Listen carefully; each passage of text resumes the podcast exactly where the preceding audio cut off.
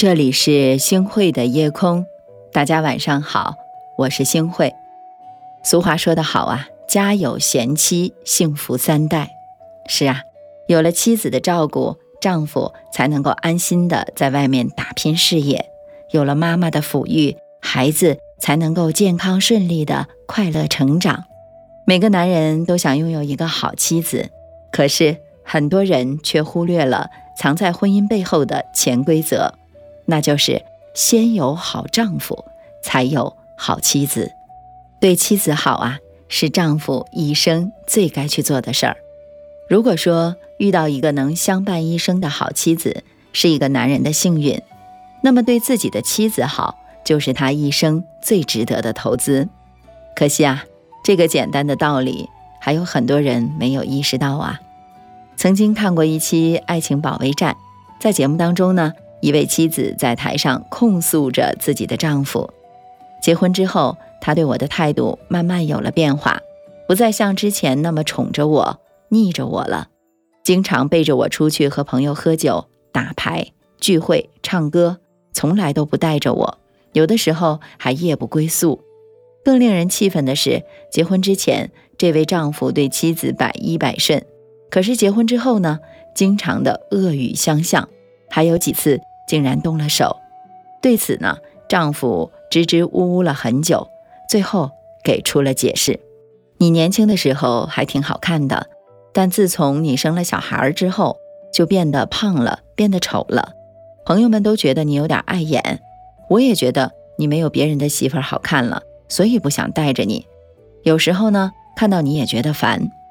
丈夫的话呀，几乎惹怒了在场的所有人，连导师涂磊也忍不住痛斥了丈夫一顿。他的苍老不是因为这个家吗？如果这些活都是你干，你在家里做饭，你带孩子，半夜醒来还去哄孩子睡觉冲奶粉，那会儿年轻的是他，老的是你。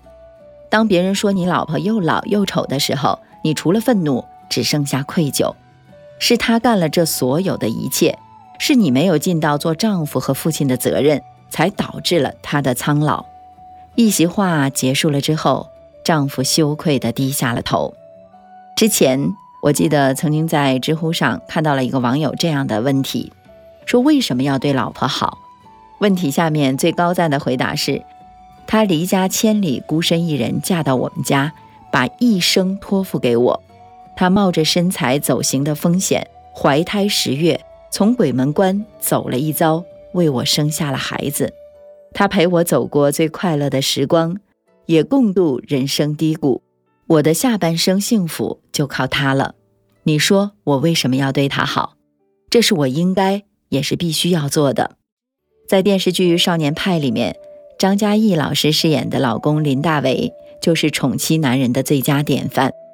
他用最大的耐心包容妻子的小脾气，在别人嘲讽他怕老婆的时候，他却反驳道：老婆是男人的固定成本，管你吃喝拉撒，给你暖床睡觉，还要帮你生孩子，孝敬老人，还要出去工作赚钱。好东西都是有脾气的，这投资没得找，老婆是保值的，甚至是升值的。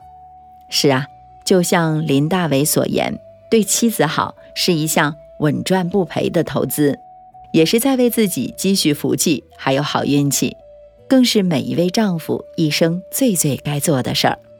托尔斯泰在《安娜·卡列尼娜》的开篇写道：幸福的家庭都是相似的，不幸的家庭各有各的不幸。幸福的家庭都有哪些相似之处呢？我想，这样的家庭里一定会有一个非常贤惠的好妻子，同时呢，她也是一个温柔和蔼的好妈妈。在这样的家庭里，也一定会有一个宠爱妻子，为全家人遮风挡雨的好丈夫。最后呢，我真心的希望所有的人都能懂得，先有了好丈夫，才有了好妻子。有了好妻子，家庭才和睦。家庭和睦了，日子才能够过得红红火火。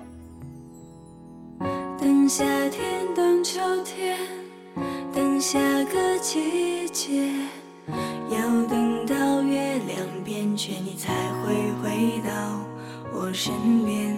要见面，没办法还是想念，突然想看你的脸，熟悉的感觉，不牵手也可以漫步风霜雨雪，不能相见也要朝思暮念，只想让你知道真的很好，爱一生恋一世，我也会懂你到老。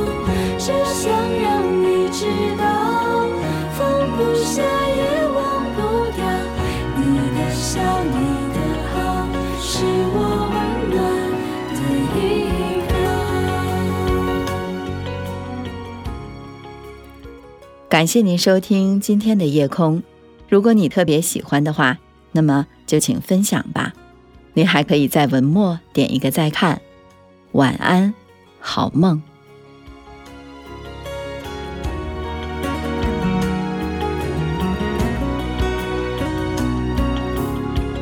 等夏天，等秋天，等下个季节，要等到月亮变缺，你才会回到我身边，要不要再见面？